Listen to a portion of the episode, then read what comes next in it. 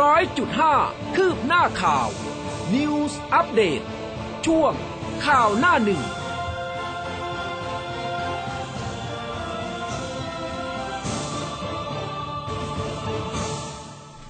อรุณสวัสดิ์คุณผู้ฟังค่ะ ต้อนรับเข้าสู่ข่าวหน้าหนึ่งทางคลื่นข่าว m c o t News FM 100.5 เช้าวันศุกร์นะคะ 27 สิงหาคม 2564 เช้านี้คุณผู้ฟังอยู่กับอุ้มกัสมาค่ะ ครับ และผมภูเบศสุนีครับอรุณสวัสดิ์คุณผู้ฟังทุกท่านครับ ค่ะ เช้านี้นะคะก็มาพร้อมกับสายฝนที่โปรยปลายมานะคะ ชุ่มฉ่ำกันทั่วทุกพื้นที่ในกรุงเทพมหานคร ในส่วนของต่างจังหวัดนะคะ เป็นอย่างไรบ้างนะบอกเล่ากันมาได้หรือว่าในพื้นที่กรุงเทพมหานครฝนตกที่ไหนนะหนักเบาเป็นอย่างไร บอกเล่ากันมาได้นะคะ ทางไลน์ Official แล้วก็ Facebook Live ฝากกดไลค์กดแชร์กันด้วยค่ะ ครับผมวันนี้ก็มีประเด็นฮอตนะครับ โดยเฉพาะเรื่องของสารวัตรโจ้นะครับ รวมไปถึงเรื่องของการผ่อนคลายมาตรการในการล็อกดาวน์หรือว่ามาตรการในการป้องกันโควิด -19 ด้วยนะครับ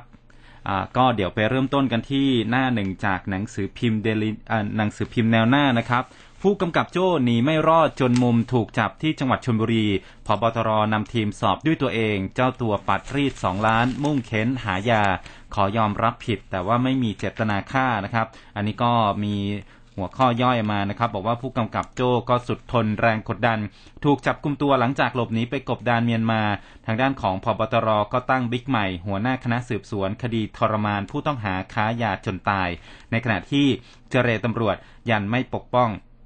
หากพบว่าใครเกี่ยวข้องอีกครับ ค่ะ จาก Daily News นะคะ มีภาพพลตำรวจเอกสุวัสด์แจ้งยอดสุขท่านผบตรพลตำรวจตรีจักรภพภูริเดชรองผู้บัญชาการตำรวจภูธรนะคะ แล้วก็มีนายตำรวจระดับผู้การร่วมสอบปากคำนะคะผู้กำกับโจ้ด้วย ที่ก่อเหตุสะเทือนขวัญใช้ถุงพลาสติกคลุมหัวผู้ต้องหา เค้นคดียาเสพติดนะคะ แล้วก็มีพาดหัวใหญ่พบตรเค้นจากปากผู้กำกับโจ้พลิ้วขอให้การในชั้นศาลสิบตำรวจตรีร่ำไห้อ้างถูกนายบังคับ สส.จี้บิ๊กตู่ปฏิรูปองค์กรตำรวจค่ะ ครับมาที่เรื่องของโควิด -19 ครับสบคชุดเล็กเคาะคลายล็อกเปิดนั่งกินในร้าน ลดเวลาเคอร์ฟิวลง1ชั่วโมง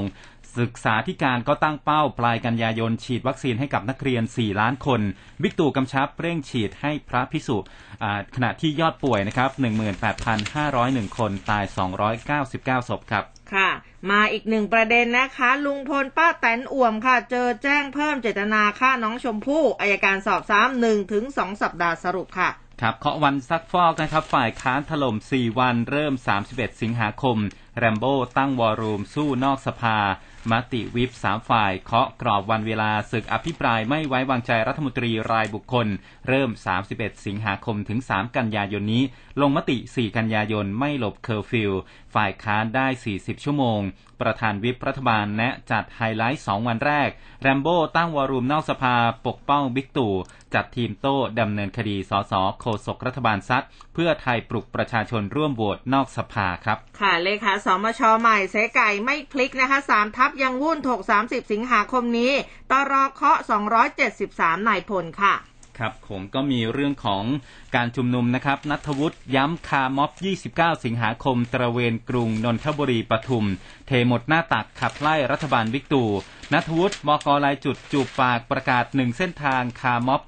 29 สิงหาคม ตระเวนกรุงโยงต่างจังหวัด เทหมดหน้าตักไล่รัฐบาลวิกตูครับ ค่ะ มีอีกไหมคะแนวหน้าเดลินิวหมดแล้วค่ะ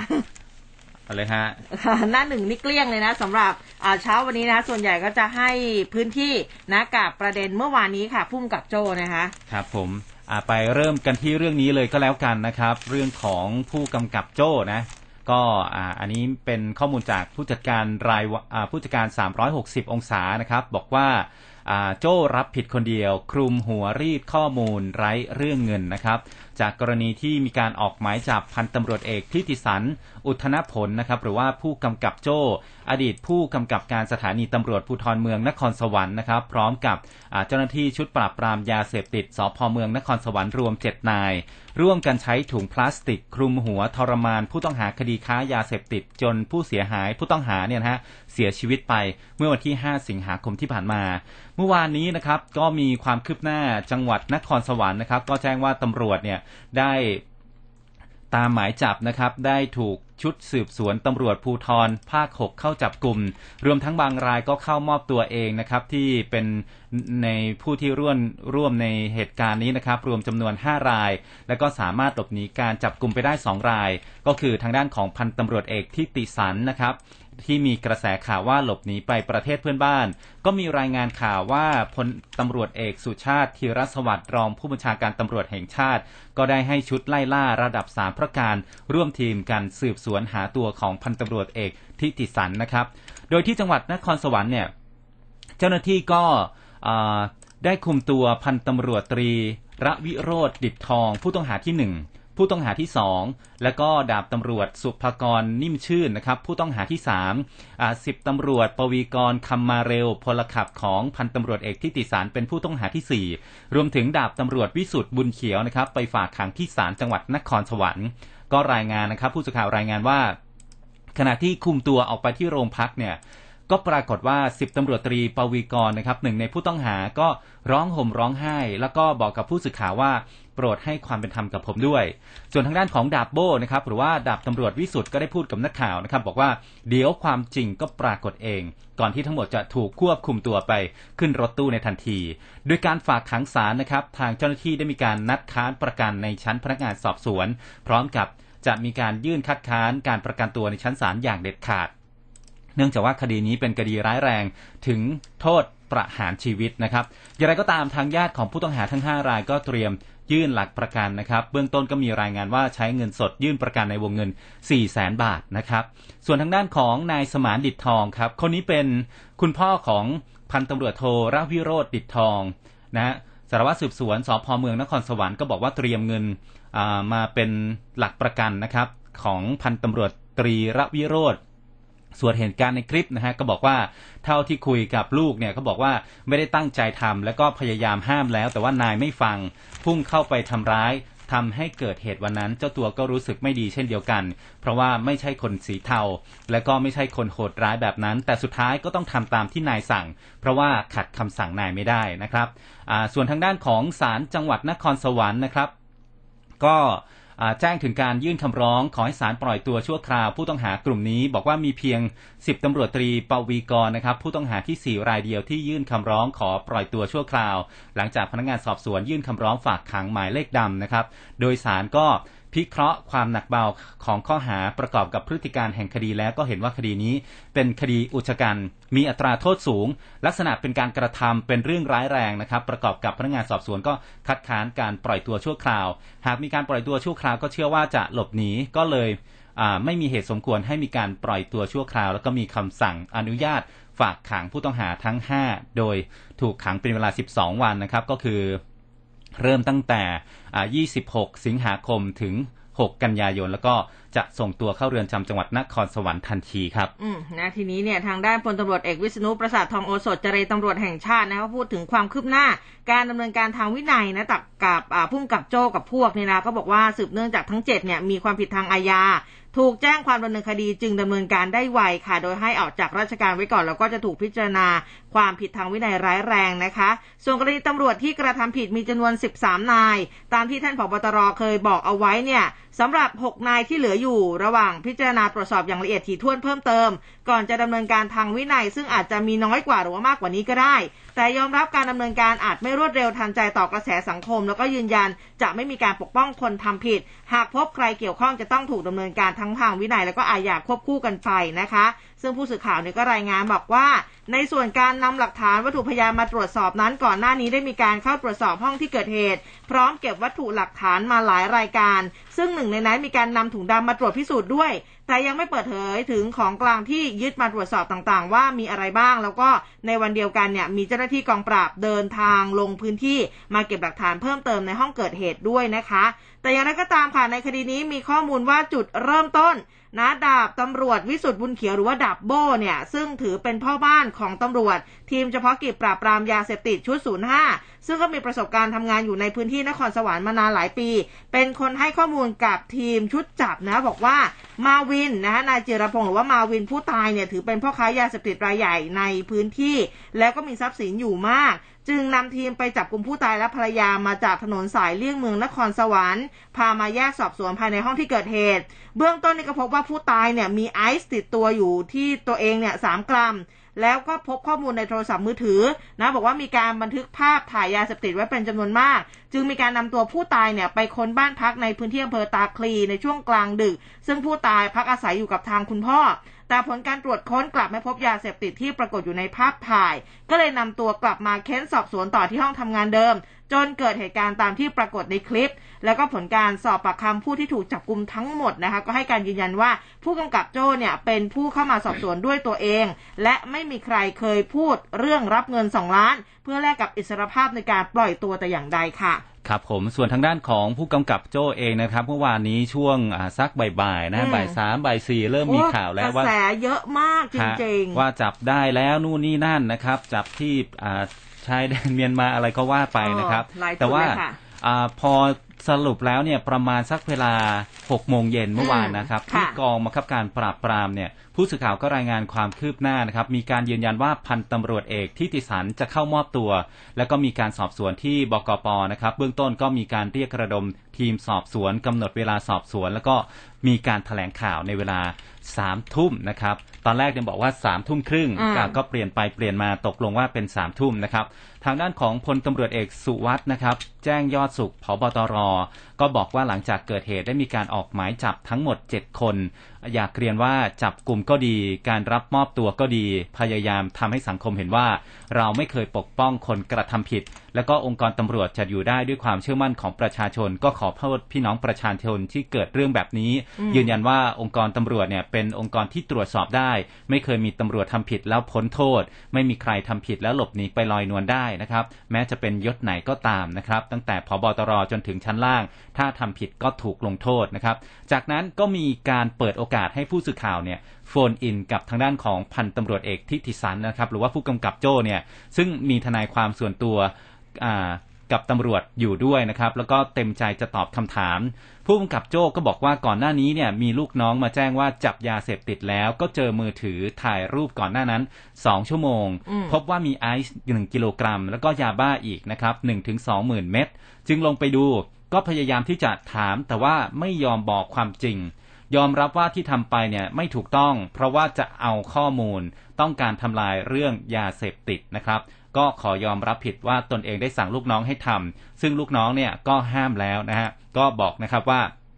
ขอยอมรับผิดแต่เพียงผู้เดียว ลูกน้องไม่เกี่ยว ผมทำเพื่องาน ไม่มีเรื่องเงินอย่างแน่นอน ส่วนเรื่องของการเอาถุงดำเอาถุงคลุมหัวเนี่ยก็เป็นเรื่องจริง เพราะไม่อยากเห็นหน้า เขาพยายามฉีกถุงจึงเอากุญแจมือใส่ แล้วก็เอาถุงคลุมอีก เพราะว่าขาดนะคะอ่าก็ไม่มีเรื่องของการเรียกรับเงินแน่นอน ผมไม่เคยทุจริตเรื่องเงิน ตอนสลบไปเราก็ตกใจ จับชีพจรก็ยังหายใจอยู่ จึงให้ลูกน้องช่วยปั๊มหัวใจ ส่วนเรื่องยาเสพติดนะ เรื่องการเสพยาเนี่ยรู้จากแฟนเขาว่าเขาเสพยาหนักทุกวันนอนน้อยแล้วก็พักผ่อนน้อย ก็ยอมรับผิดทุกประการไม่เจตนาฆ่า และก็ไม่มีเจตนาอ่า ที่จะทำจริง ๆนะครับ อันนี้ผู้กำกับโจ้ก็บอกนะฮะแล้วก็ส่วนกรณีของพันตำรวจเอกทิติสันหรือว่าผู้กำกับโจ้เนี่ยอ่าก็พูดต่ออีกนะครับ บอกว่าส่วนที่มีข่าวโด่งดังไปทั่วโลกเนี่ย อันนี้ก็ขอโทษประชาชนทุกคนด้วย ตั้งใจทำงานแต่ว่าพลาดไป แล้วก็กราบขอโทษพ่อแม่พี่น้อง รวมทั้งขอโทษผบตรและก็ตำรวจ ที่ทำให้องค์กรตำรวจเสียหาย ส่วนกระแสข่าวทนายความเรียกรับเงินนั้นก็ไม่เป็นความจริงนะครับ โดยช่วงเกิดเหตุนั้นก็ตกใจ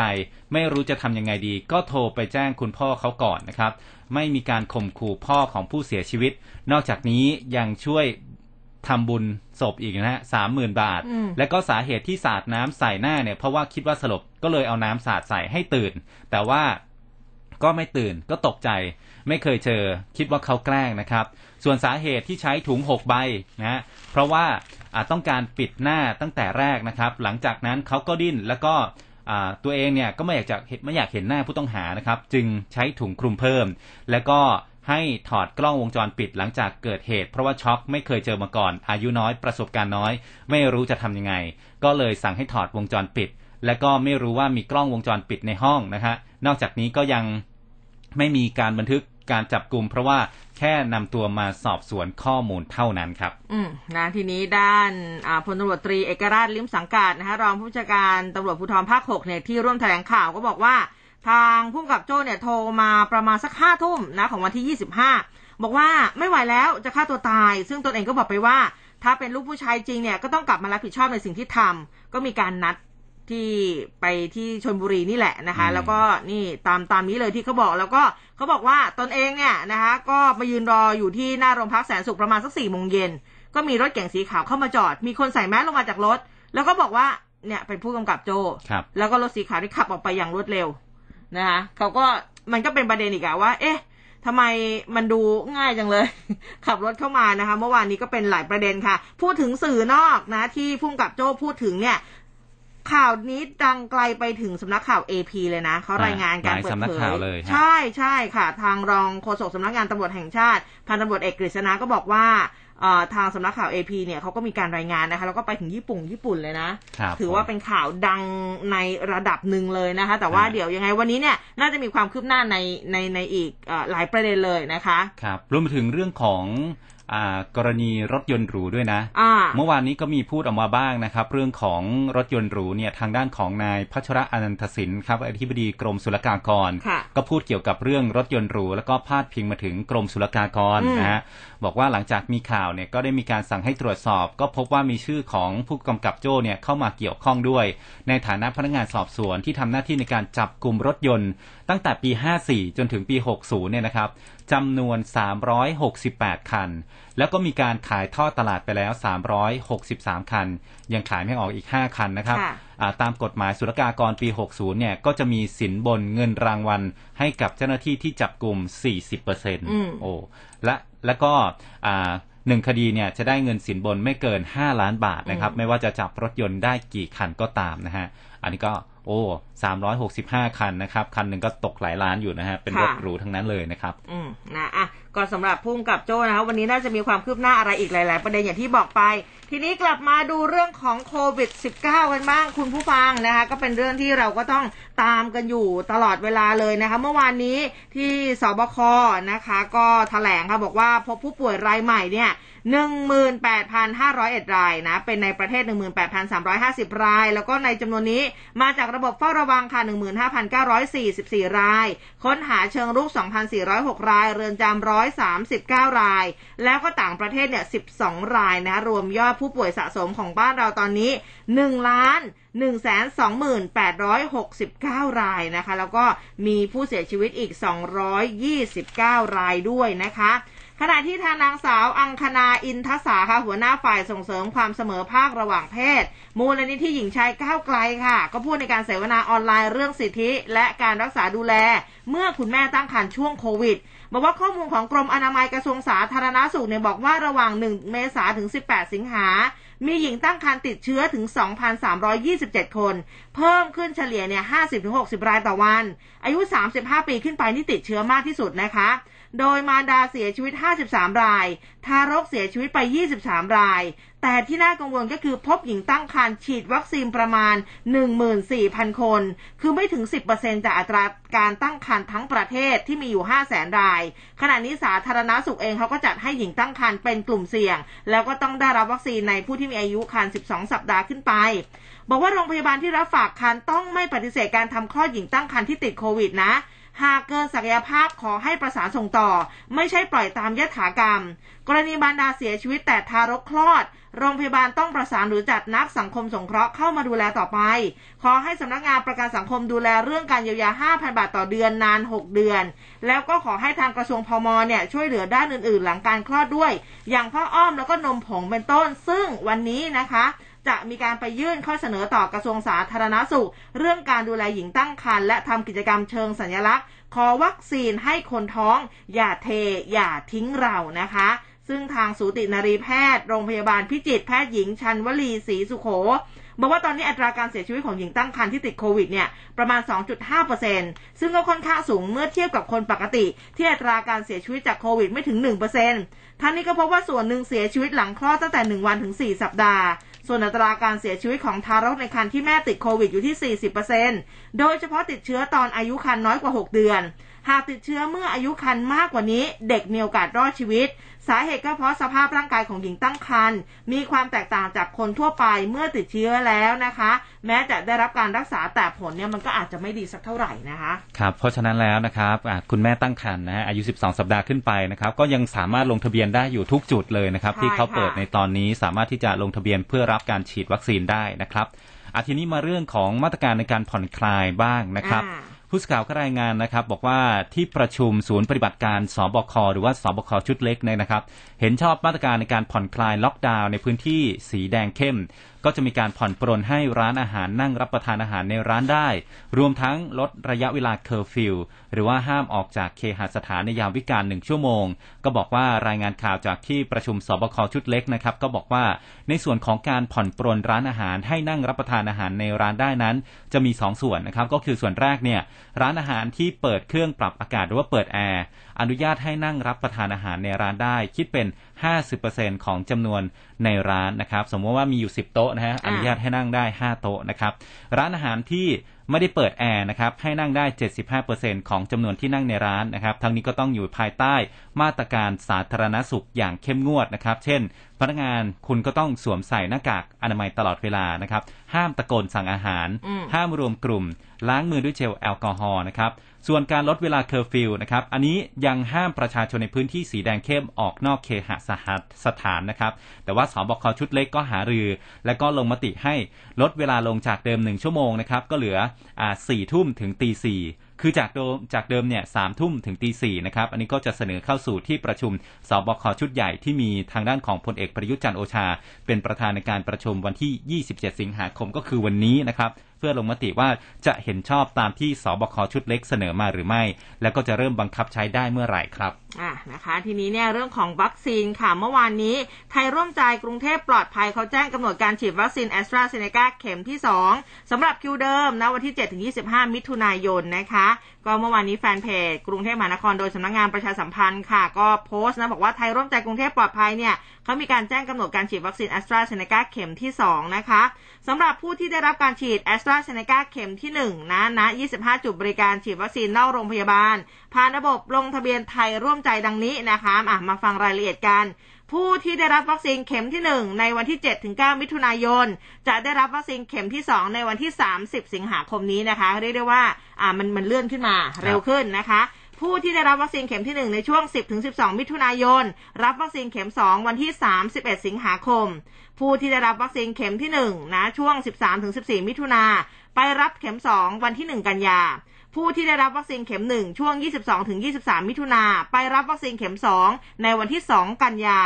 ผู้ที่ได้รับวัคซีนเข็มที่ 1 ในช่วง 24 มิถุนาไปรับวัคซีนเข็มที่ 2 ในวันที่ 3 กันยานะคะ แล้วก็ ผู้ที่ได้รับวัคซีนเข็มที่ 1 ในวันที่ 25 มิถุนาค่ะ ไปรับวัคซีนเข็ม 2 ได้ในวันที่ 4 กันยายนนี้ ทั้งนี้นะคะเขาบอกว่าโปรดมารับบริการฉีดวัคซีนตามวันเวลาและสถานที่ที่ได้นัดหมายเท่านั้นนะคะแล้วก็ตรวจสอบข้อมูลได้ที่ www.thai ร่วมใจ .com หรือว่าแอปเป๋าตังค์นะ แต่ว่าเดี๋ยวยังไงอุ้มลงรายละเอียดไว้ให้ใน Facebook Live ค่ะครับคือที่เขาบอกอย่างนี้คือไม่อยากจะให้ไปออกันนะครับถูกต้องคือเวลานัดหมายของตัวเองกี่โมงนะครับ ก็อาจจะไปก่อนเวลาสักประมาณชั่วโมงหนึ่งนะครับเผื่อรออะไรอย่างนี้นะฮะแต่ว่าไม่ต้องไปรอตั้งแบบเออมีคิวบ่ายโมงไปตั้งแต่เช้านี่ก็ใช่ใช่ไม่ต้องขนาดนั้นนะมัเพราะว่าเกิเดี๋ยดวจะไปแออัดกันอีกนะ ใช่ครับอะยังไงก็ได้ฉีดนะสำหรับคนที่มีคิวเรียบร้อยแล้วนะครับค่ะอ่าในพื้นที่กรุงเทพมหานครเนี่ยนะครับ ถ้าไปดูตัวเลขของผู้ติดเชื้อเนี่ยตอนนี้ก็มีแนวโน้มที่จะทรงตัวแล้วก็ลดลงนะครับทางด้านของร้อยตำรวจเอกพงศกรขวัญเมืองครับโฆษกกรุงเทพมหานคร พร้อมด้วยนายแพทย์สุขสันต์กิติสุภกรครับผู้อำนวยการสำนักการแพทย์แพทย์หญิงป่านฤดีมโนมัยพิบูลครับผู้อำนวยการสำนักอนามัยแถลงรายงานสถานการณ์การระบาดของโควิด -19 ในกรุงเทพนะครับบอกว่า ตอนนี้สถานการณ์การติดเชื้อในกรุงเทพเริ่มทรงตัว และก็มีแนวโน้มลดลง เนื่องจากว่าการฉีดวัคซีนที่เพิ่มขึ้นนะครับแล้วก็การเร่งตรวจหาเชื้อด้วยชุดตรวจ antigen test kit นะครับแล้วก็การที่มีระบบรักษาที่รวดเร็ว สามารถที่จะตัดวงจรการติดเชื้อได้มากขึ้นทำให้ตอนนี้ตัวเลขผู้ติดเชื้อในกรุงเทพค่อยๆ ลดลงแบบค่อยเป็นค่อยไป ปัจจุบันครับประชาชนก็เข้าใจหลักการทำอ่า home isolation นะครับแล้วก็เข้าสู่ระบบ community isolation ได้มากขึ้น แล้วก็เข้าถึงระบบการรักษาได้รวดเร็วขึ้นด้วยนะครับอืมดังนั้นในส่วนของการผ่อนคลายมาตรการที่ล่าสุดสปกสบคหารือภาพรวมทั่วประเทศแล้วก็เตรียมเสนอสบคชุดใหญ่ในวันนี้ก็เป็นไปได้นะครับ โดยเฉพาะในกรุงเทพเนี่ยจะต้องพิจารณาจาก 2 ปัจจัยก็คือ 1. จำนวนผู้ติดเชื้ออซึ่งขณะนี้เนี่ยอัตราเริ่มคงที่อยู่ที่ประมาณ 4,000 รายต่อวัน แล้วก็การฉีดวัคซีนที่ได้เริ่มฉีดนะฮะ ก็มีผู้ได้รับวัคซีนเข็มแรกมากขึ้น และในอนาคตถ้าหากมีประชาชนได้รับวัคซีนตามเป้าหมาย อาจจะทำแบบในต่างประเทศนะครับ คือกำหนดวันเป็นวันฟรี Freedom Day อันนี้ก็เป็นไปได้เหมือนกันนะครับ ส่วนความคืบหน้าในการจัดสรรวัคซีนนั้น ร้อยตำรวจเอกพงศกรก็บอกว่า เบื้องต้นนะครับ เดือนกันยายน ประชาชนในกรุงเทพเนี่ยจะได้รับวัคซีนเข็มที่ 2 เป็นแอสตราเซเนกาและได้รับแจ้งจากสบคว่า ถ้าไทยมีวัคซีนเข้ามาเพิ่มอีกนะครับ จะมอบให้กทมเพิ่มอีก แต่ตอนนี้เบื้องต้นนะครับก็ขอส่งไปต่างจังหวัดนะไปปริมณฑลนนทบุรีปทุมธานีสมุทรสาคร แล้วก็ต่างจังหวัดที่วัคซีนยังน้อยเกินไปก่อนนะครับ อนอกจากนี้นะครับ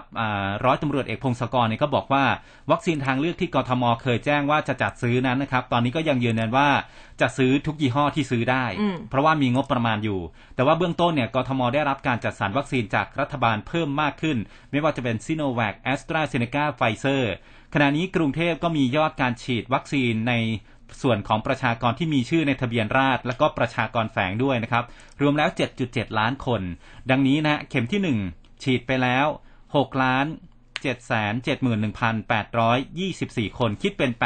87%ส่วนเข็มที่ 2 นะครับ ก็1,591,453 คน อันนี้คิดเป็นร้อยละ 27 นะ 27%นะครับโฆษกกทมก็พูดถึงการนำรถฉีดวัคซีนไปถึงบ้านนะครับ BKK Mobile ที่เมื่อวานเรารายงานไปนะครับ รถโมบายวัคซีนมาให้บริการประชาชนว่าโครงการนี้ก็ เป็นนโยบายของผู้ว่ากทมนะครับที่ตั้งสั่งการมาตั้งแต่ 2 เดือนที่ผ่านมาแล้ว เพื่ออำนวยความสะดวกให้ประชาชนได้เข้าถึงวัคซีนให้มากที่สุดก็ไปร่วมกับภาคเอกชนเนี่ยนะครับ ดัดแปลงรถโมบายโดยไม่ใช้งบของราชการ เพื่อให้ประชาชนเข้าไปฉีดวัคซีนได้ง่ายขึ้นนะครับ ก็คาดว่าสัปดาห์หน้าจะนำไปใช้บริการได้นะครับ โดยกลุ่มที่จะใช้บริการกลุ่มแรกก็คือผู้สูงอายุผู้ป่วยเจ็ดกลุ่มโรค คนเร่ร่อนนะครับ อันนี้จะนำเข้าไปในชุมชน ไปใกล้ๆในชุมชนเลย ถนน 13 ห้างนะฮะสวนลุมพินี ก็ไปเก็บตกประชาชนกลุ่มต่างๆนะครับ อันนี้ก็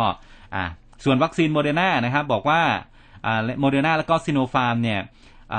อยู่ระหว่างการสั่งจองนะครับ แต่ว่ายังไม่ได้รับวัคซีนระหว่างกทมระหว่างนี้นะครับกทมก็จะฉีดวัคซีนที่รัฐบาลจัดให้ไปก่อนครับ ค่ะ ทีนี้มาดูเรื่องของการเตรียมฉีดไฟเซอร์ให้เด็กนักเรียนกว่า 4 ล้านคนนะข้อมูลจากมติชนค่ะ เมื่อวานนี้ที่รัฐสภาในการประชุมสภาผู้แทนราษฎรค่ะ ซึ่งก็มีนายสุชาติตันเจริญนะรองประธานสภาผู้แทนราษฎรคนที่ 1 เป็นประธานการประชุมพิจารณากระทู้ถามสดด้วยวาจา ของนายครูมานิตสังพุ่มสสสุรินทร์พรรคเพื่อไทยค่ะ ถามนางสาวตรีนุชเทียนทอง รัฐมนตรีว่าการกระทรวงศึกษาธิการ กรณีการฉีดวัคซีนโควิดให้กับนักเรียนว่าจะดำเนินการได้เมื่อใด เพราะทุกวันนี้โรงเรียนเปิดเรียนไม่ได้ การเรียนออนไลน์ก็ไม่ประสบความสำเร็จ จึงอยากให้เด็กเนี่ยได้ฉีดวัคซีนจะได้กลับไปเรียนได้ จึงอยากทราบว่ากระทรวงศึกษาธิการมีงบประมาณจัดซื้อวัคซีนมาฉีดให้กับนักเรียนโดยเฉพาะหรือไม่ แล้วก็จะทำได้เมื่อไหร่ โดยนางกนกวันวิลาวันค่ะ รัฐมนตรีช่วยว่าการกระทรวงศึกษาธิการตอบชี้แจงแทน บอกว่าจำนวนครูและบุคลากรการศึกษามีเกือบ 9 0 0 0 0 0 คนนะคะ ยอดล่าสุดเมื่อวันที่ 26 สิงหาคมได้ฉีดวัคซีนให้กับครู และบุคลากรทางการศึกษาไปแล้วเกือบ 6 0 0 0 0 0 คน เหลืออยู่ประมาณ 3 2 0 0 0ที่ยังไม่ได้รับวัคซีน ส่วนจำนวนนักเรียนอายุ 12-18 ปีมีอยู่ 4 ล้านกว่าคน แม้กระทรวงศึกษาธิการไม่ได้ตั้งงบประมาณซื้อวัคซีนฉีดให้เด็กนักเรียนไว้ แต่ก็มีการประสานกับกระทรวงสาธารณสุขว่า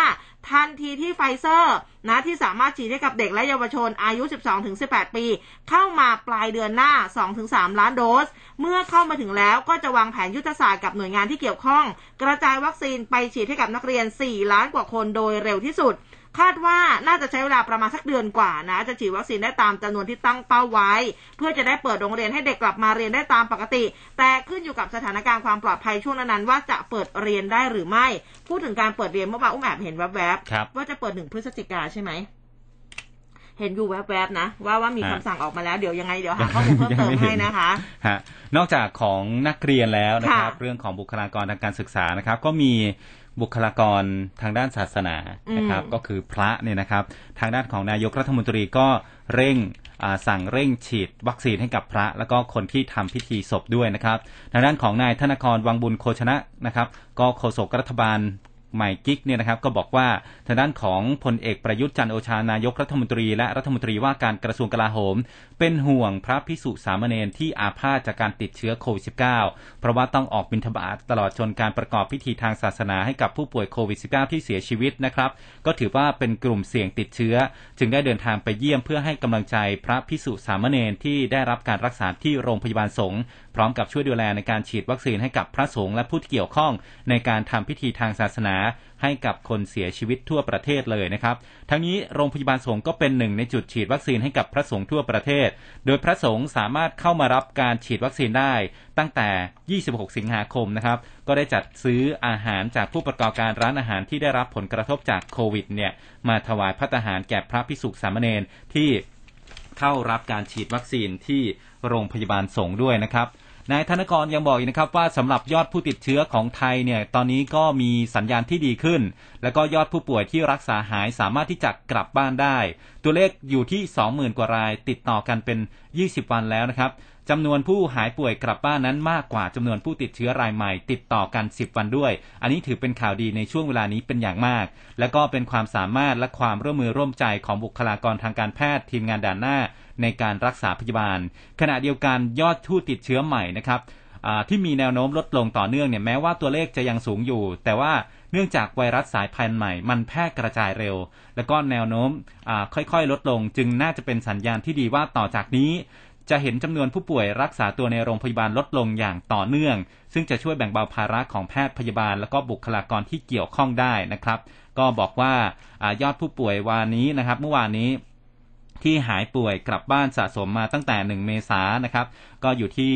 896,195 คนนะฮะ ส่วนยอดผู้ป่วยสะสมอยู่ที่ 1,92,006 คนนะครับ ซึ่งยอดอยู่ระหว่างการรักษาลดลงเหลืออยู่ที่1 86,934 คน ก็ขอให้ทุกคนอดทนนะฮะ ยึดหลักปฏิบัติกันป้องกันกันอย่างเข้มงวด แล้วก็ปฏิบัติตามมาตรการล็อกดาวน์อย่างเข้มข้นต่อเนื่อง เพื่อลดโอกาสในการติดเชื้อเพิ่มเติมครับ อะนะคะ มาแล้วสำหรับสำหรับข่าวที่บอกไปเมื่อกี้นะ เปิดเทอมอ่าเต็มรูปแบบหนึ่งขอบพฤศคุณจิมากกาครับเออคือเห็นแวบๆไงแต่ว่าไม่ไม่ได้ไม่ได้ชัดเจนมาก คือเป็นหนังสือด่วนที่สุดประกาศหนึ่งพฤศจิกายนเปิดเทอมเต็มรูปแบบนะคะแต่ว่าเป็น นะคะเป็นของผู้อำนวยการสำนักเขตพื้นที่การศึกษาประถมศึกษาเขตบึงการอ่าเขามีหนังสือด่วนที่สุดเกี่ยวกับการเปิดเทอมที่บึบึงงกาการรใช่อ๋อที่บึงการเขาบอกว่าคือหนึ่งพฤศจิกายนเป็นต้นไปเนี่ยการเปิดเรียนของสถานศึกษานะให้จัดรูปแบบการเรียนการสอนแบบเต็มรูปแบบเลยนะคะ ก็อันนี้เป็นของบึงการนะอุ้มว่าโอ้ดีใจด้วยจังเลย อุ้มว่าน่าจะมีข่าวดีแบบนี้มาอีกว่าเรื่อยหลายๆๆแต่ว่าจังหวัดนะเอ่อแสดงว่าอุ้มว่าเขาดูแล้วล่ะอืมว่า เด็กๆเนี่ยน่าจะได้ในเรื่องของวัคซีนและคุณครับครูแล้วก็บุคลากรด้วยนะคะ ก็อะเดี๋ยวดูไปเรื่อยๆ ถ้ามีความคืบหน้าเดี๋ยวเดี๋ยวจะมาบอกกันนะคะคุณพ่อคุณแม่จะได้มีการเตรียมตัวคือลูกไม่ต้องเรียนออนไลน์แล้วเพราะว่าจริงๆการเรียนออนไลน์เนี่ยเห็นว่าบางทีก็เป็นปัญหาครอบครัวอยู่เหมือนกันพ่อแม่ทุทะกเลาะทีกันครับไม่ใช่บางที เอ๊ะอันนี้ส่วนตัวใช่ไหมเออคือแบบว่าบางทีคุณพ่อ คุณพ่อก็ต้องเป็นคนมาไก่เกลี่ยระหว่างครับคุณแม่กับคุณลูกที่ทะเลาะกันเรื่องการเรียนการสอนก็มีอยู่เหมือนกันเออคุณลูกก็แบบอ้าวทำไมทำไมคุณแม่เรียนแบบนี้คุณแม่อธิบายหนูแบบนี้ มันไม่ใช่คุณครูไม่ได้สอนแบบนี้ เอเอออใช่ อันนี้ก็เป็นหลักเป็นเป็นจริง ๆ นะ คือหลักสูตรโดยเฉพาะภาษาไทยอืมเวลาเรีเวลาเราเรียนเนี่ยสมัยเราเรียนเนี่ย คือค่ะการแจกคำอะไรเงี้ยการสะกดคำก็ไม่เหมือนกันแล้วอะไม่เหมือนกันนะครับ จริง ๆ ท่องกอไก่ขอไข่เอาจริงๆ ถ้าเทียบสมัยเราแล้วคือไปท่องกับลูกอืมแค่นี้ก็แตกต่างกันแล้วนะคะ ใช่ครับอืมแต่ว่าผู้ปกครองก็มีโอกาสได้เรียนใหม่อีกรอบหนึ่งนะครับ เริ่มก็เรียนไปกับลูกนี่แหละใช่เริ่มเรียนใหม่กันอีกรอบหนึ่งนะครับ การค่ะเรียนกับลูกสอนกับลูกนะครับ อันไหนค่ะไม่เข้าใจก็ต้องย้อนกลับไปดูคลิปวิดีโอนะฮะที่คุณครูสอน เดี๋ยวครับดิฉันจะลืมซะก่อนขอครับแสดงความยินดีก่อนกับเหรียญทองแดงพาราลิมปิกของอ๋อเรานะ คุณสายสนีจ๊ะนะนะคะวิวแชร์ฟันดาบ ประเภทอ่าเอเป้บุคคลหญิงคลาส B ฮะขอแสดงความยินดีด้วยนะ เป็นเหรียญทองแดงให้กับอ๋อประเทศไทยของเราด้วยนะคะอันนี้เป็นข่าวที่น่ายินดีมากๆเลยครับมีเรื่องราวให้ได้ดีใจด้วย พูดถึงเรื่องเรื่องเรื่องเรื่องเรียนอีกนิดนึงอ่าได้เมื่อวานนี้เอ็นดูลูกมากเลยค่ะ เรียน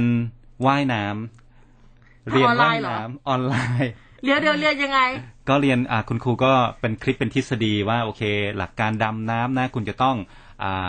เอาลมหายใจเข้าไปยังไง ลักษณะแก้มมันจะเป็นยังไง แล้วก็ให้ทดลองกับอ่าน้ำในเดี๋ยวเดี๋ยวในเอากระมังบ้นมาตั้งอย่างเงี้ยเหรอเอากระมังเอามีอะไรก็เอานั้นอะอ่าอ๋ออ่าคุณอ่าอาจจะมีแบบอ่าอ่างว่ายน้ำแบบยางอะไรอย่างเงี้ยอ่าฮะก็เอามาเล่นได้เออเขาก็นดูต้องปรับเปลี่ยนกันไปหรือถ้านะไม่มีสำหรับจริงการก็สอนออนไลน์ว่ายเนี่ยน้ำบกอะไรอย่างเงี้ย นะคะเอ็นดูก็จะเห็นอะไรแปลกๆเนาะเออนะสำหรับการเรียนออนไลน์ถูขกต้อองงเด็กๆนะคะอะสู้ๆนะคะทั้งผู้ปครักบครองแล้วก็หนูๆด้วยนะคะหลานๆเราต้องเรียกว่าหลานๆแล้วล่ะ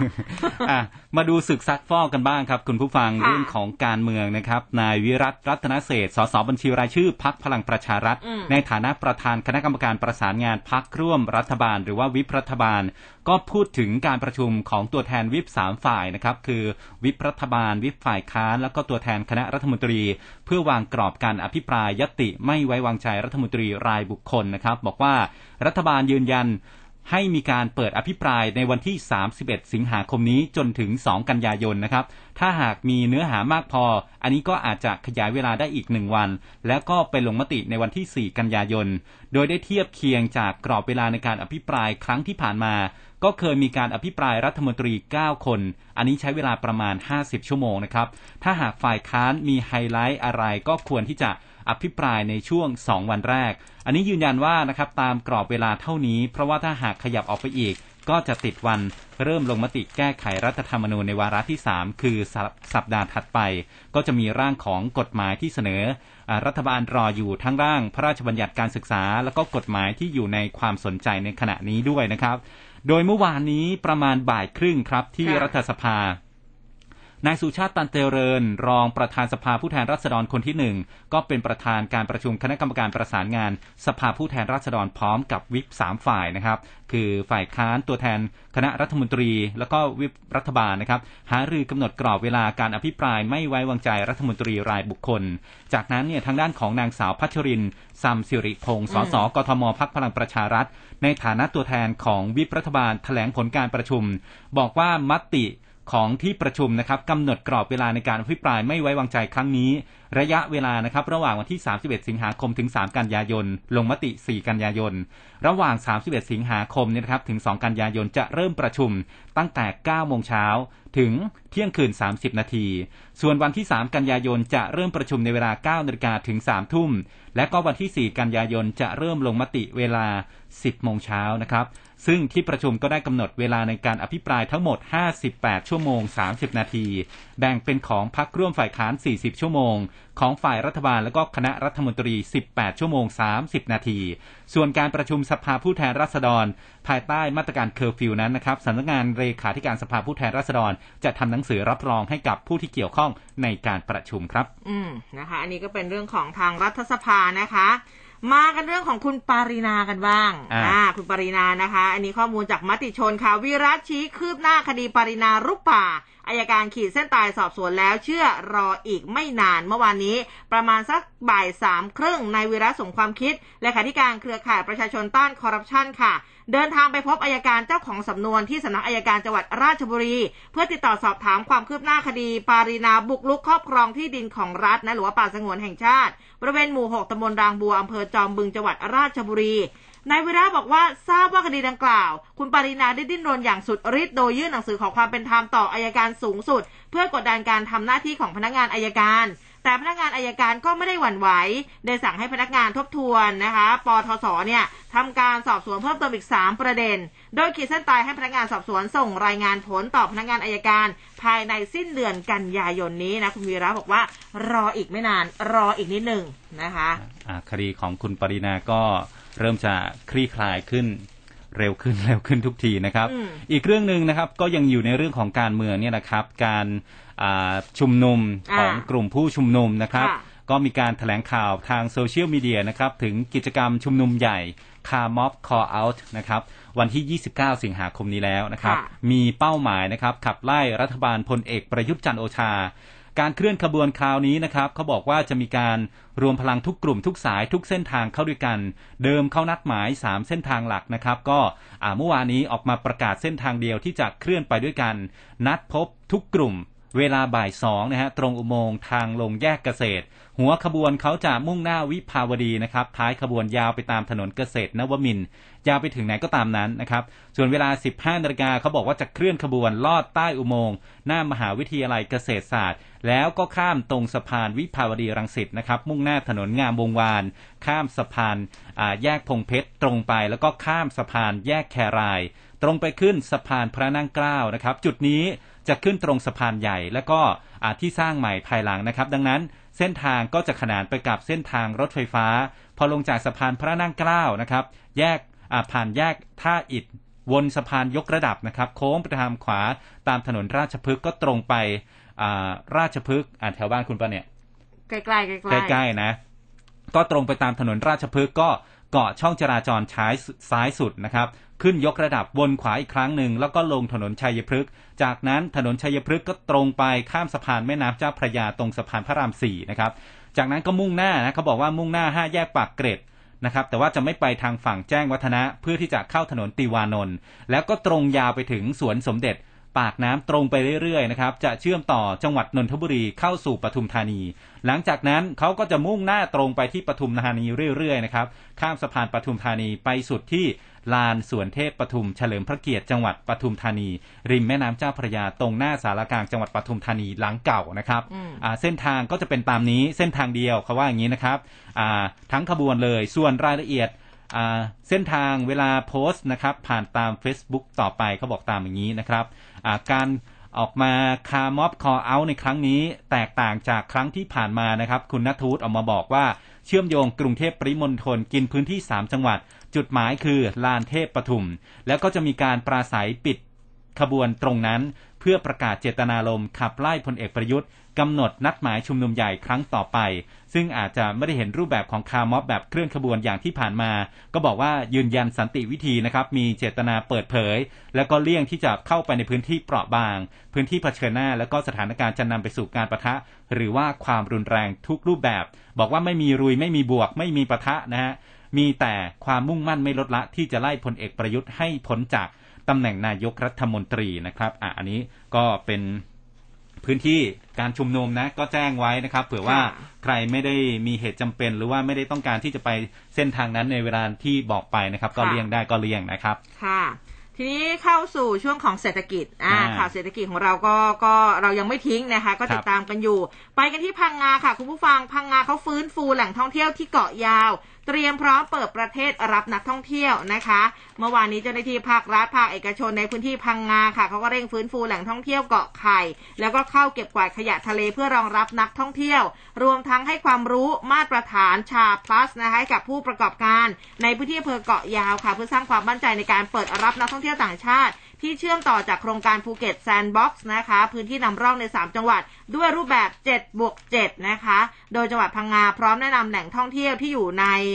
Sealed Route SHA Plus นะคะ เพื่อให้เป็นไปตามมาตรการ ควบคุมป้องกันโรคโควิด -19 โดยนายกฤษสันทิยาค่ะกรรมการผู้จัดการสันทิยาเกาะยาวใหญ่รีสอร์ทแอนด์สปาจำกัดนี่ก็บอกว่า ทางโรงแรมได้มีการประชุมร่วมกับชาวบ้านร้านค้าร้านอาหารในพื้นที่อำเภอเกาะยาว เพื่อส่งเสริมความรู้เกี่ยวกับการเข้าสู่มาตรฐานชา plus นะคะซึ่งนักท่องเที่ยวต่างชาติที่จะเข้ามาท่องเที่ยวในพื้นที่เกาะยาวเนี่ยจะได้รับการบริการที่ผ่านมาตรฐาน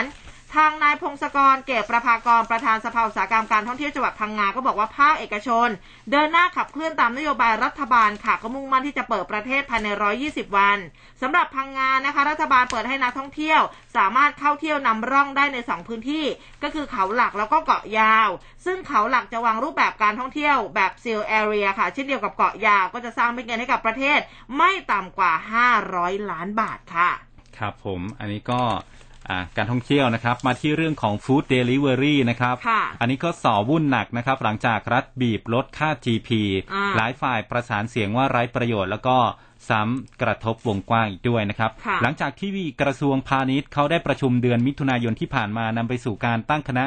กรรมการเพื่อพิจารณาจัดเก็บค่าส่วนแบ่งการขายหรือว่าค่า GP นะฮะให้กับผู้ให้บริการแพลตฟอร์มส่งอาหาร food delivery ก็ให้เรียกเก็บจากร้านอาหารที่เข้าร่วมในแอปพลิเคชันได้ในอัตรา 30-35%อ้างว่าเพื่อความเป็นธรรมแล้วก็เหมาะสม โดยจะเร่งพิจารณาให้แล้วเสร็จนั้นนะครับ แหล่งข่าวจากวงในวงการ food delivery เขาบอกว่าอ่าหากมีการควบคุมหรือว่ากดดันไม่ให้มีการปรับลดราคาค่า GP ลงจริงเนี่ย ก็จะส่งผลกระทบต่อพนักงานส่งอาหารหรือว่าไรเดอร์ แล้วก็ผู้บริโภคนะครับ เนื่องจากว่าผู้ให้บริการ food delivery ทุกเจ้าเนี่ยยังคงขาดทุนอยู่นะครับ จากการทุ่มเงินจำนวนมหาศาลในช่วงหลายปีที่ผ่านมา ทั้งด้านเทคโนโลยี ด้านการตลาดแล้วก็การทำโปรโมชั่น ถ้าหากภาครัฐเนี่ยไปปรับลดค่า GP เขานะครับทางผู้ให้บริการแพลตฟอร์ม ก็จะต้องหาทางลดต้นทุน เพราะว่าไม่สามารถที่จะแบกรับปัญหาการขาดทุนได้ ไม่ว่าจะเป็นการปรับลดค่าตอบแทน หรือว่าค่ารอบของคนขับ ก็คาดว่าไม่น่าจะต่ำกว่า 25-50%นะครับ หรือว่าการปรับขึ้นของค่ารับรองค่าแรงไรเดอร์ในต้นทุนต่างๆ ซึ่งก็อาจจะมีอาจทำให้ผู้บริโภคเนี่ยต้องจ่ายแพงขึ้นนะครับเป็นเท่าตัวเลย ทางด้านของนายอิสริยะไพรีพ่ายฤทธิ์นะครับผู้อำนวยการฝ่ายรัฐกิจสัมพันธ์บริษัทไลแมนวงในนะฮะก็บอกว่า ต้องไปดูท่าทีของภาครัฐว่าจะมีนโยบายเกี่ยวกับเรื่อง GP ยังไงอืมเพราะว่าถ้าหากบังคับไป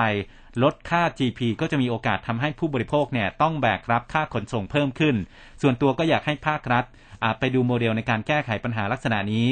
คล้ายๆ กับรัฐบาลของสิงคโปร์ค่ะที่เขาขอให้แพลตฟอร์มต่างๆ ช่วยลดค่า GP ลงมา และก็ไปจ่ายเงินค่าอุดหนุนในส่วนต่างที่หายไปจากค่า GP ให้กับแพลตฟอร์มนะครับ ซึ่งก็เป็นวิธีการที่ทุกฝ่ายได้ประโยชน์ทั่วกัน ไม่ว่าจะเป็นร้านอาหารลูกค้าไรเดอร์หรือว่าแพลตฟอร์มเองนะครับ ส่วนผู้บริหารของ Food Panda นะฮะค่ะเขาก็บอกว่าอ่า แพลตฟอร์ม หรือว่าผู้ให้บริการแพลตฟอร์มรายอื่นๆเนี่ยก็เคยให้ความร่วมมือกับภาครัฐ ในการปรับลดค่า GP ชั่วคราวมาแล้วนะครับแต่ก็พิสูจน์แล้วว่ามันไม่ประสบความสำเร็จ เพราะว่ายอดขายแล้วก็รายได้ของร้านอาหารนี่มันลดลง เนื่องจากว่าค่า GP ถือเป็นต้นทุนนะฮะต้นทุนในการดำเนินงาน ในการทำโปรโมชั่น แล้วก็ทำให้อ่าโปรโมทร้านค้าเมื่อถูกลดลง GP การส่งเสริมการขายต่างๆ ก็ถูกตัดทิ้งไป ในขณะที่รายเดอร์เองนะฮะก็มีรายได้ลดลง เพราะว่าจำนวนคำสั่งซื้อนั้นมีน้อยลง ในขณะที่ผู้บริโภคเองก็ไม่ได้รับโปรโมชั่นดีๆ อย่างที่เคยได้รับนะครับอืมอ่าส่วนทางด้านของอาคนขับไรเดอร์กันบ้างนะฮะค่ะอ่าคุณธนากรพลอยแสงบอกว่าตัวเองแล้วก็สมาชิกในกลุ่มอ่า ขับ LINE MAN ไรเดอร์เนี่ยบอกว่าไม่เห็นด้วยกับแนวคิดที่จะปรับลดค่า GP นะครับ เพราะว่าสุดท้ายเนี่ยก็กระทบมาถึงกลุ่มไรเดอร์นะฮะ โดยเฉพาะอาจจะถูกปรับลดค่ารอบถ้าหากมีคำสั่งของรัฐบาลมีผลบังคับใช้ครอบคลุมทั่วประเทศ จะทำให้ไรเดอร์ในต่างจังหวัดเนี่ยได้รับค่ารอบต่ำใน ต่ำกว่าในกรุงเทพแล้วก็ปริมณฑลอีกนะฮะก็อยู่กันลำบากมากขึ้นอืมทั้งนี้ผลกระทบโควิด และก็นโยบายล็อกดาวน์ของรัฐบาล มีคนจำนวนมากหันมาประกอบอาชีพไรเดอร์ทำให้ไรเดอร์ที่มีอยู่เดิมเนี่ยก็ถูกแย่งงานจนรายได้ต่อวันลดลงลงไปอย่างมาก หากมีการปรับลด GP อีกนะฮะจนไรเดอร์ต้องถูกลดค่ารอบอีกเนี่ยก็เชื่อว่าจะมีไรเดอร์จำนวนมากออกมาประท้วงอย่างแน่นอนครับอะนะคะ อันนี้ก็เป็นเรื่องของเขาเรียกเศรษฐกิจของเรานี่แหละก็ส่งผลกระทบกันไปหมดเลยนะคะ เอาละค่ะเดี๋ยวไปพักกันสักครู่หนึ่งนะคะ มาดูในเรื่องของสภาพดินฟ้าอากาศกันดีกว่า เท่าที่อุ้มแอบดูรวมๆเลยนะในเว็บไซต์ของอุตุเนี่ยวันนี้กรุงเทพเองเนี่ยนะคะจากไล่มาเรื่อยๆนะ 60% 70%วันนี้ 80%ก็เห็นว่ามีหลายจังหวัดนะครับ ที่เตือนว่าจะมีฝนตกหนักด้วยนะครับจะเป็นอืมพื้นที่ไหนกันบ้างเดี๋ยวมาติดตามในสายฟ้าพยากรณ์เนาะค่ะ พักกันสักครู่ค่ะค รับร่วมคุยข่าวผ่านทาง 468 3999 และ Official Line at mcot news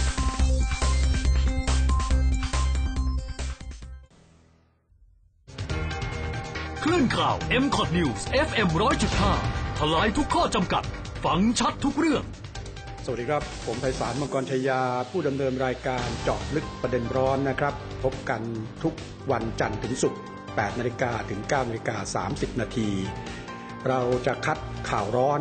ในแต่ละวันนะครับ มาเจาะลึกเอาว่ากันด้วยของจริงก้าวข้ามวาทกรรมที่แต่ละฝ่ายสาดใส่ข้าหากันนะครับก้าวข้ามเรื่องของปฏิบัติการ I.O. และก้าวข้ามเรื่องของการปั่นกระแสทางโซเชียลครับ เราว่ากันด้วยเรื่องของจริงของแท้ครับข่าวไวใกล้ชิด ตรงใจ เป็นสปอตไลท์ให้สังคม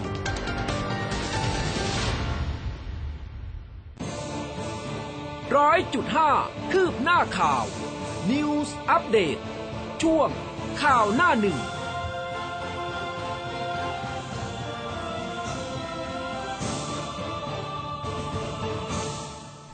เอาละค่ะ ช่วงสุดท้ายของรายการนะคะ เช้าวันนี้ค่ะไปพูดคุยกับคุณจันจุดานะคะ คุณจันจุดาพรศรีหัวหน้าเวรพยากรณ์อากาศกรมอุตุนิยมวิทยาในช่วงสายฟ้าพยากรณ์ค่ะ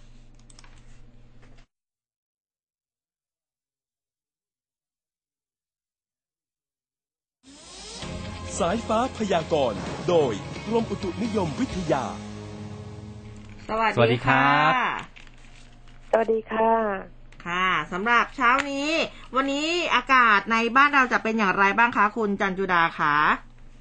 วันนี้ก็บริเวณประเทศไทยตอนบนนะนะคะ การเกิดฝนก็ยังคงมีฝนตกต่อเนื่อง แล้วก็ยังคงมีฝนตกหนักอยู่นะคะ แต่ว่า ทางด้านภาคตะวันออกเนี่ย ยังคงมีฝนตกหนักถึงหนักมากเกิดขึ้นอยู่ ไม่ว่าจะเป็นจังหวัดนครนายกปราจีนบุรีระยองจันทบุรีและตราดนะคะ แล้วก็จะเน้นฝนตกหนักถึงหนักมากเกิดขึ้นอยู่นะคะ ส่วนอ่าภาคอื่นๆ ไม่ว่าจะเป็นภาคเหนือตอนล่าง ภาคตะวันออกเฉียงเหนือตอนล่างนะคะ ภาคกลางก็ยังคงมีฝนตกหนักอยู่ เพราะว่าแนวร่องมรสุมนะคะ ก็ยังคงพาดผ่านทางด้านภาคเหนือตอนล่าง ภาคกลาง ภาคตะวันออก และภาคตะวันออกเฉียงเหนือตอนล่างนะคะค่ะมันก็เลยทำให้วันนี้ประเดี๋ยวบริเวณประเทศไทยตอนบนการกระจายฝนก็ยังคงมีอย่างต่อเนื่อง แล้วก็ยังคงมีฝนตกหนักถึงหนักมากเกิดขึ้นอยู่ ส่วนภาคใต้ก็ปริมาณฝนก็เอ่อปริมาณฝนน้อยลงไป แต่การกระจายก็ยังคงอยู่ในเกณฑ์40-60%ของพื้นที่อยู่นะคะ ค่ะค่ะก็ก็มีไม่ไม่มีฝนหนักของภาคใต้นะคะ ค่ะค่ะ เห็นบอกว่าพื้นที่กรุงเทพเองวันนี้นี่แปดสิบเปอร์เซ็นเลยเหรอคะใช่ละค่ะ วันนี้กรุงเทพมหานครการกระจายฝนยังคงดีอยู่นะคะอาจจะมีฝนตกหนักเป็นบางพื้นที่นะคะ เพราะว่าแนวร่องมรสุมมันยังอยู่ตรงมันอยู่ตรงทั้งภาคกลาง แล้วก็กรุงเทพมหานครก็อยู่ภาคกลางใช่ไหมคะก็ค่ะกลางแล้วก็ภาคตอนออกนะคะ ดังนั้นวันนี้กรุงเทพมหานครและภาคกลางเนี่ยอยู่ในเกณฑ์ร้อยละ80ของพื้นที่ แล้วก็มีฝนตกหนักด้วยนะคะ ค่ะครับจะทั้งวันหรือว่าช่วงบ่ายถึงค่ำคะเออสำหรับร่องมรสุมพาดผ่านเนี่ย มีโอกาสตกได้ทั้งวันฝนตกอืมหยุดตกจุดๆเลยนะคะ ค่ะอ่าค่ะ แล้วจะเป็นแบบนี้ไปจนถึงสิ้นเดือนเลยไหมคะเอ่อจนถึงวันที่29นะคะ พอวันที่30นี่ก็ฝนเบาลงไปค่ะ เบาลงไปแต่ก็ยังมีอยู่เนาะครับ ได้เร็วค่ะ ค่ะ อ่าเช้านี้ขอบคุณคุณจันจุดานะครับค่ะสวัสดีค่ะ สวัสดีค่ะ ก็โอ้หลายตอนนี้หลายพื้นที่นะคะทั่วที่ถึงประสบกับปัญหามีน้ำท่วม น้ำป่าไหลหลากก็มีนะต้องใช่ต้องระมัดระวังกันด้วยนะคะอ่าพูดถึงเรื่องน้ำเรื่องน้ำท่วมเนี่ยไปที่ระยองนะค่ะ ระยองนะครับเมื่อวานนี้เนี่ยนายเสรีเจริญรื่นนะครับ นายกอบตวังว่าจังหวัดระยองก็บอกว่าพร้อมกับเจ้าหน้าที่บรรเทาสาธารณภัย แล้วก็หน่วยกู้ภัย พุทธศาสตร์สงเคราะห์นะครับเขาพากันลงไปพื้นที่ไปช่วยเหลือผู้ประสบภัยน้ำท่วม อ่าสิบหมู่บ้านนะครับที่ตำบลวังว่าอำเภอแกลงจังหวัดระยอง ก็พบว่าบริเวณสำนักงานอบตวังว่าถนนสุขุมวิทอำเภอแกลงเนี่ยมีน้ำท่วมสูงประมาณ 1 เมตรนะครับระยะทาง 2 กิโลเมตรทำให้การจราจรติดเป็นแถวยาวรถเล็กไม่สามารถสัญจรไปมาได้ ต่อมาไปตรวจสอบภายในพื้นที่หมู่บ้านทั้งหมดก็พบว่ามีหมู่บ้านรวม 10 หมู่บ้านนะครับ ประสบภัยน้ำท่วมสูง 1-2 เมตร น้ำก็ท่วมสวนผลไม้นะครับ ไม่ว่าจะเป็นทุเรียนมังคุดเงาะแล้วก็สวนยางพาราอืมประมาณ 1,000ไร่โอ้ค่ะเอาบ้านเรือนก็ท่วมถูกท่วมพังเสียท่วมเสียหายนะครับ หลายสิบหลังคาเรือน จนชาวบ้านต้องอพยพหนีหนีน้ำนะฮะขึ้นไปสู่ที่สูงนะครับ สร้างอันนี้ก็ น้ำท่วมเนี่ยสร้างความเสียหายในวงกว้างนะครับ ซึ่งนายกอบตเสรีเนี่ยท่านก็บอกว่าเบื้องต้นได้รายงานความเสียหายกับทางนายอนุสรแสงกล้าในอำเภอแกลงจังหวัดระยอง พร้อมทั้งนำกำลังเข้าไปให้ความช่วยเหลือชาวบ้านที่ประสบภัยแล้วนะครับ จากการตรวจสอบเบื้องต้นเนี่ยก็พบว่าน้ำท่วมกินพื้นที่ทั้งหมดนะครับ 10 หมู่บ้าน ในเขตตำบลวังว่าอำเภอแกลงจังหวัดระยองฝายกั้นน้ำในพื้นที่หมู่ 6 เนี่ยเสียหายแห่งหนึ่ง น้ำท่วมครั้งนี้ก็สืบเนื่องจากฝนที่ตกลงมาอย่างหนักติดต่อกันหลายชั่วโมง จนทำให้มวลน้ำจำนวนมากไหลลงมาจากพื้นที่ตำบลใกล้เคียงเนี่ย ก็มารวมตัวกันที่ตำบลวังว่าทำให้ไม่สามารถที่จะระบายน้ำได้ทันก็เอ่อท่วมอย่างรวดเร็ว แล้วก็กินพื้นที่วงกว้าง คาดว่าถ้าหากไม่มีฝนตกลงมาซ้ำอีก นะครับก็น้ำก็จะทยอยถูกระบายออกไป เบื้องต้นก็ได้มีการจัดทีมลงช่วยเหลือชาวบ้าน แล้วก็ผู้ได้รับผลกระทบแล้ว รวมถึงทำผนังกั้นน้ำนะครับเพื่อป้องกันมวลน้ำพร้อมทั้งเตือนชาวบ้านในพื้นที่ใกล้เคียงเฝ้าระวังแล้วก็เตรียมอพยพขึ้นสู่ที่ที่ปลอดภัยครับ ค่ะ ไปกลับไปที่พังงากันอีกครั้งหนึ่งเนี่ยนะคะฮะพังงาเองเนี่ยก็ฝนตกกระหน่ำตลอดคืนเลยนะคะ ที่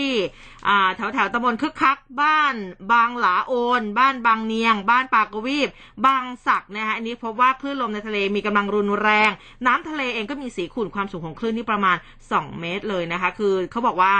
ท้องฟ้าเนี่ยมืดครึ้มลมก็แรงฝนตกหนักมาทั้งคืนเลยนะคะ อันนี้ก็ต้องระมัดระวังกันด้วยนะคะ แล้วก็ในพื้นที่ระนองพังงาภูเก็ต กระบี่เนี่ยอันนี้ก็ต้องติดตามนะเรื่องของสภาพอากาศกันนะคะ ไม่งั้นเดี๋ยวจะเขาเรียกว่าอาจจะเจอผลกระทบได้นะคะ ในช่วงนี้ฮะเดี๋ยวไปดูที่ต่างประเทศสักนิดครับ คุณผู้ฟังมีอ่าคำเตือนออกมานะครับ บอกว่าให้เลี่ยงสนามบินคาบูนะครับ ข้อมูลจากมติชนนะครับเขาบอกว่าชาติตะวันตกประกาศเตือนพลเมืองของตัวเองนะครับ เมื่อวันที่ 26 สิงหาคม ตามเวลาท้องถิ่นนะครับ ให้ออกจากพื้นที่รอบสนามบินในกรุงคาบูของอัฟกานิสถานทันที เนื่องจากว่ามีภัยคุกคามรุนแรงจากกลุ่มก่อการร้าย ขณะที่ยังคงมีพลเมืองต่างชาติ และก็ชาวอัฟกันจำนวนมากที่ต่างพยายามหาทางเข้าไปถึงสนามบินในกรุงคาบูให้ได้ พื่อหวังจะได้รับการอพยพออกจากอัฟกานิสถาน ซึ่งตกอยู่ภายใต้การยึดครองของกลุ่มตาลิบันมาตั้งแต่วันที่ 15 สิงหาคมที่ผ่านมา โดยกระทรวงการต่างประเทศของสหรัฐนะครับก็ออกมาแถลงเตือนนะครับบอกว่าผู้ที่อยู่กับบริเวณ Abbey Gate แล้วก็ East Gate นะครับหรือว่า North Gate ของสนามบินให้ออกจากพื้นที่ดังกล่าวทันที เนื่องจากว่ามีภัยคุกคามความมั่นคง แต่ว่าไม่ได้ระบุชัดนะครับว่าเป็นภัยคุกคามประเภทไหนนะครับ ในขณะที่กระทรวงการต่างประเทศของออสเตรเลียเองก็บอกว่ายังคงมีภัยคุกคามต่อเนื่องสูงมาก จากการโจมตีของกลุ่มผู้ก่อการร้าย ก็เลยอยากจะขอให้อย่าเดินทางไปที่สนามบินฮามิดคาไซในคาบูนะครับ แต่ขอให้อยู่ในสถานที่ที่ปลอดภัย รอจนกว่าจะมีคำแนะนำเพิ่มเติมต่อไป เช่นเดียวกับ ทางการอังกฤษนะครับก็ออกมาเตือนในทำนองเดียวกันว่า ถ้าหากสามารถที่จะออกจากอัฟกานิสถานได้โดยปลอดภัยด้วยวิธีการอื่น ก็ควรที่จะทำทันที ส่วนสนามบินกรุงคาบูก็ยังเต็มด้วยผู้คนนะฮะด้วยความวุ่นวายที่มีฝูงชนจำนวนมากเนี่ยรวมตัวกันรออยู่ภายใน แล้วก็โดยรอบสนามบิน ก็หวังว่าจะได้รับการอพยพออกจากอัฟกานิสถานแทอ่าที่แทบจะ เป็นไปอย่างสิ้นหวังมากขึ้นนะครับ เนื่องจากว่าบางชาติก็ได้ยุติเที่ยวบินอพยพแล้ว ก่อนหน้าเส้นตายที่ประธานาธิบดีโจไบเดนของสหรัฐกำหนดไว้ในการยุติการอพยพ แล้วก็ถอนกำลังทหารทั้งหมดออกจากอัฟกานิสถานในวันที่ 31 สิงหาคมนี้นะครับ ก็มีรายงานว่าชาวอัฟกันหลายพันคน ที่แม้จะถือพาสปอร์ตต่างชาติมีวีซ่าหรือว่าคุณสมบัติเข้าเกณฑ์ที่จะได้รับการอพยพ แต่ส่วนใหญ่ก็ยังเข้าไปไม่ถึงสนามบินครับ ค่ะ ทีนี้มากันที่โตเกียวกันบ้างนะคะ สื่อญี่ปุ่นรายงานค่ะบอกว่าชาวต่างชาติที่มีส่วนร่วมในการแข่งขันพาราลิมปิกโตเกียวนะคะ เข้ารับการรักษาตัวในโรงพยาบาลเพราะติดโควิดเป็นรายแรกโดยที่อาการไม่หนักนะคะสำนักข่าวเกียวโดนิวส์ค่ะ รายงานอ้าง คณะกรรมการจัดการแข่งขันนะบอกว่า ชาวต่างชาติรายนี้ถือเป็นผู้มีส่วนร่วมในพาราลิมปิกรายแรกที่เข้าโรงพยาบาลเพราะโควิด -19 ค่ะ หลังจากพาราลิมปิกเปิดการแข่งขันเมื่อวันที่ 24 สิงหาคมที่ผ่านมา ซึ่งขณะที่รอยเตอร์เองเนี่ยก็ตั้งข้อสังเกตนะบอกว่าปกติแล้วโรงพยาบาลญี่ปุ่นเนี่ยเขาจะรับรักษาเฉพาะผู้ป่วยโควิด -19 ที่มีอาการหนักเท่านั้นนะคะ ซึ่งรัฐบาลญี่ปุ่นแล้วก็ทางการกรุงโตเกียวค่ะร้องขอเมื่อวันจันทร์ ให้โรงพยาบาลในกรุงโตเกียวรับผู้ป่วยโควิด -19 ให้มากขึ้น จากปัจจุบันที่มีผู้ป่วยโควิด -19 ไม่ถึงร้อยละสิบที่ได้รับการรักษาในโรงพยาบาลทำให้ประชาชนก็มีความไม่พอใจในการทำงานของรัฐบาลนะคะแล้วก็ทำให้นายกรัฐมนตรีโยชิฮิเดะสุกะเนี่ยมีคะแนนนิยมลดลงเป็นอย่างมากด้วยค่ะ คือที่ญี่ปุ่นเนี่ยนะครับ นอกจากเรื่องของอที่คุณอุ้มรายงานไปก็บอกว่ามีบริษัทเวชภัณฑ์รายใหญ่ของญี่ปุ่นนะครับที่รับหน้าที่ในการกระจายวัคซีนโมเดอร์นาก็แจ้งว่าตอนนี้ยังไม่สามารถตรวจสอบได้ว่าสารแปลกปลอมที่พบในวัคซีนของโมเดอร์นาเนี่ยเป็นสารชนิดใดนะครับ โดยวัคซีนล็อตดังกล่าวก็ได้รับการผลิตในสเปน และก็บริษัทได้ขอให้โมเดอร์นาตรวจสอบเกี่ยวกับเรื่องที่เกิดขึ้น พร้อมกับเร่งประสานกับกับทางโมเดอร์นาและก็กระทรวงสาธารณสุขของญี่ปุ่นทันที ซึ่งทางโมเดอร์นานะครับก็ยืนยันว่าได้รับแจ้งเกี่ยวกับการพบสารแปลกปลอมในวัคซีนล็อตหนึ่งที่ญี่ปุ่น ก็บอกว่าได้สั่งระงับการใช้วัคซีนล็อตนี้แล้วนะครับแล้วก็วัคซีนอีก2ล็อตก็จะอ่า สั่งเรียบร้อยแล้วนะครับ โดยขณะนี้โมเดอร์นายังไม่พบปัญหาด้านความปลอดภัย หรือว่าประสิทธิภาพที่เกี่ยวข้องกับกรณีที่เกิดขึ้นที่ญี่ปุ่นครับ ค่ะ ก็ทั้งหมดทั้งมวลนะคะ เป็นข่าวสารที่เราทั้งสองคนนำมาฝากคุณผู้ฟัง ในเช้าวันศุกร์ที่ฝนโปรยปรายแบบนี้นะคะ ช่วงนี้รักษาสุขภาพกันด้วยนะคะ คุณผู้ฟังฝนจะตกยาวๆเลยไปจนถึงวันที่ 29 30 31เนี่ยก็คือยังตกอยู่แต่ว่าฝนน้อยลงนะคะยังไงรักษาสุขภาพกันด้วยนะคะครับกลับมาเจอกันใหม่วันพรุ่งนี้เวลาเดิมตีห้าจนถึงหกโมงเช้าวันนี้อุ้มกับภูเบศลาไปก่อนแล้ว สวัสดีค่ะสวัสดีครับ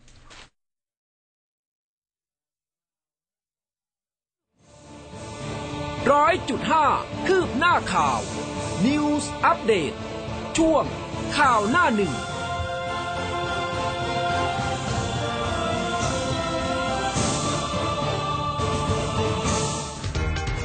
คลื่นข่าว m c o t News FM 100.5ทลายทุกข้อจำกัด ฟังชัดทุกเรื่อง สวัสดีค่ะ ดิฉันสุดาทิพย์จารุจินดาอินทร์จากรายการเจาะลึกเศรษฐกิจ ออกอากาศที่ m c o t News FM 100.5 ทุกวันจันทร์ถึงศุกร์นะคะ9โมงครึ่งถึง 11 โมงเช้าค่ะ เราคิดว่าเรา